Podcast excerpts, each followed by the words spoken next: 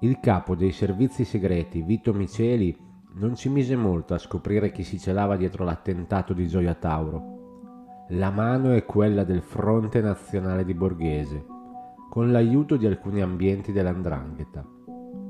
Dopo aver fatto rapporto con sequela di Omissis, Miceli andò a rapporto al Gran Maestro, ma questa volta non trascurò nessun dettaglio. Lo trovava però distratto sembrava non ascoltare quanto il capo del SID gli esponeva. Aveva anche previsto che Borghese non sarebbe stato buono nell'angolo ad aspettare. Cosa credeva? Che il capo della più spietata flottiglia della Repubblica di Salò non avrebbe reagito? Gelli lo fissò e non capacitandosi di come un uomo del genere rappresentava l'intelligence italiana, gli faceva una specie di provino. Vede, quello che ho in mano è un capozzi, un raro fiore italiano, italianissimo. Ecco, stritolandolo con la mano, sa quanto me ne frega? In realtà era solo una rosa, il Capozzi non esiste. Capozzi era il cognome del suo dirimpettaio quando era ragazzo. Miceli era ancora più perplesso. Gran maestro, gli americani probabilmente sapranno e solo questo porterà al termine di tutte le operazioni. Abbiamo la possibilità di fermarci in tempo. In tempo da cosa? Miceli, lei sta troppo sulla superficie delle cose. Questo non è un bene per il SID.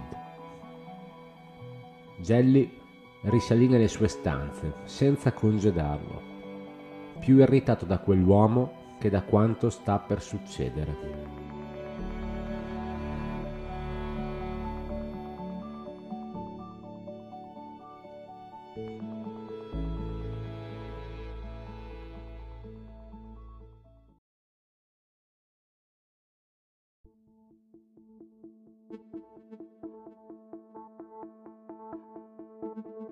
L'attentato era solo l'inizio per il principe nero.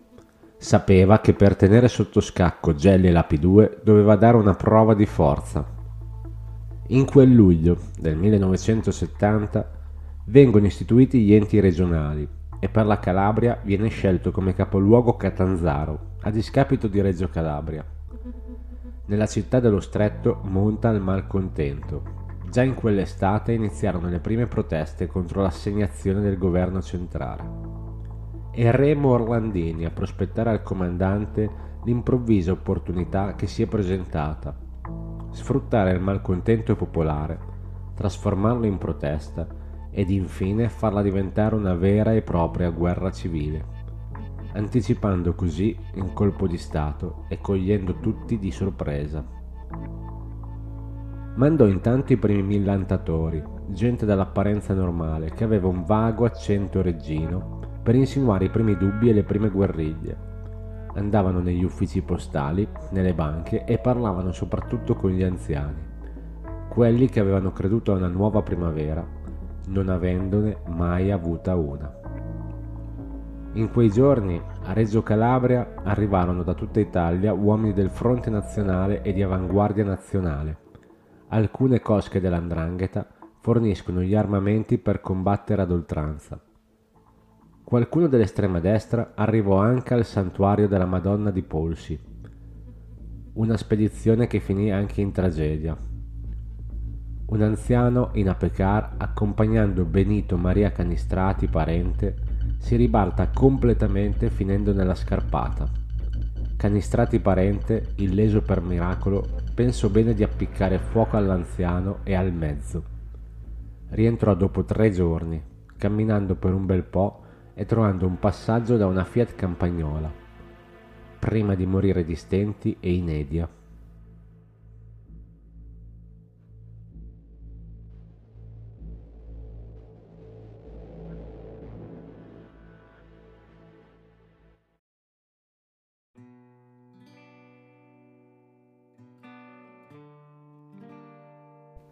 Inizialmente la protesta di Reggio Calabria era una protesta popolare, con una partecipazione trasversale della politica, ad esclusione del PC, una casualità. Nel giro di poche settimane le cose precipitarono e la città divenne un vero e proprio campo di battaglia al grido Boia chi molla. Le forze dell'ordine e l'esercito non riuscirono a ristabilire l'ordine. Per le vie si muore e si combatte senza pause. Si assaltano le sedi del PC e del Partito Socialista, uffici pubblici e scolastici, la storia di Canistrati Parente era stata amplificata. In alcune zone della città era un bambino ucciso dalla polizia, in altre un sovversivo comunista, in altre ancora un eroe immolato per gli ideali di estrema destra. Solo il povero Eugenio Spirlì non credeva a nulla di tutto ciò. Suo padre era scomparso e nessuno ne aveva tracce. Andato a denunciarne la scomparsa, ottenne un figliolo non mi rompete i coglioni con sto asino.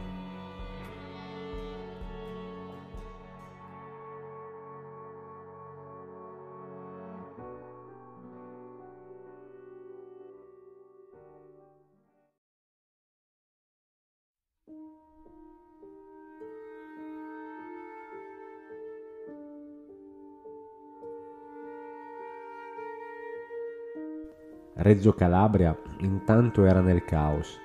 Mentre in centro proseguiva la battaglia, in una piccola casupola si riunivano dei ragazzi, ovvero gli anarchici della baracca. Gianni, Annalise, Angelo, Franco e Luigi. Sono giovanissimi, tutti sui vent'anni e tutti con una personalità molto decisa. Sembravano tipi strani con quei capelli lunghi, ma in realtà erano ragazzi che sognavano un mondo migliore credevano nel vero senso della parola libertà, non scendevano a compromessi. In quei giorni di rivolta i ragazzi riuscivano ad infiltrarsi negli ambienti di destra, acquisendo le prove di come quella rivolta fosse un mezzo per indebolire lo Stato, creare caos, eliminare i comunisti e prendere il potere. Le prove in possesso dei ragazzi erano esplosive Intanto, negli ambienti di destra, dove si sono infiltrati, qualcuno ha notato che questi ragazzi fanno troppe domande. La copertura rischiava di saltare, ma era tempo di portare a Roma le prove raccolte durante quell'estate rovente. Volevano consegnare tutto alla redazione de L'Umanità Nova, testata anarchica, e fissare un appuntamento con l'avvocato di Giovanni che aveva collaborato alla controinchiesta della strage di Piazza Fontana.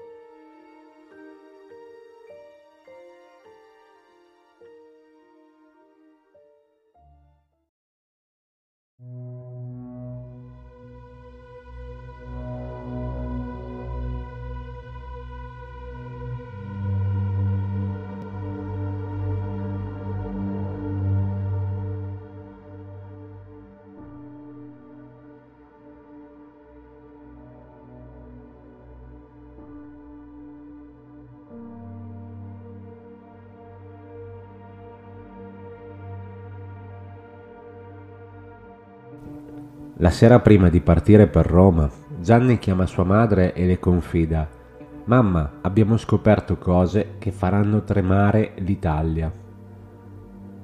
La sera del 25 settembre i cinque ragazzi si misero in viaggio per Roma. Nel tragitto Gianni ha la sensazione di essere seguito. È una sensazione che cerca di tenere lontano dalla sua mente e non ne parla con nessuno. Alla fine la discussione, per deviare l'ansia, è concentrata sulla nuova stagione del campionato di calcio. Alle prime luci dell'alba, al chilometro 58, tra Ferentino e Frosinone, c'è un camion a rallentare vistosamente la Mini Morris con a bordo i cinque giovani. L'auto prova a sorpassarlo, ma improvvisamente il camion ha un balzo, un colpo netto, per travolgere la vettura. Morti tutti sul colpo. Quel tratto di strada è immediatamente chiuso al traffico da alcuni mezzi pesanti. Una volta liberata la strada, è arrivata la polizia sul posto e ha accertato che l'incidente è stato causato da una manovra azzardata della Mini Morris con a bordo i cinque ragazzi. Nessuno si preoccupò di interrogare l'autista del camion. Nella sede del Fronte Nazionale, Borghese ricevette una telefonata. Si sentiva una voce flebile a dirgli il viaggio è finito.